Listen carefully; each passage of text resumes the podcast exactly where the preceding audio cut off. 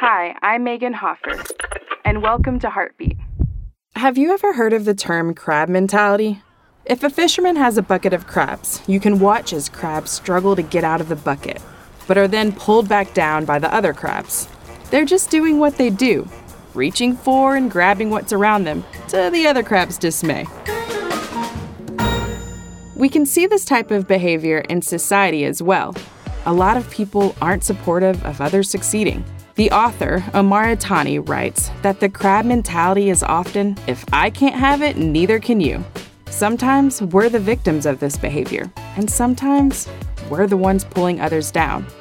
Does this sound like the body of Christ to you?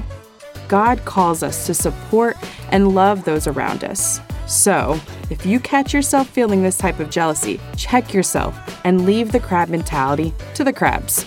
Heartbeat is brought to you by the Salvation Army.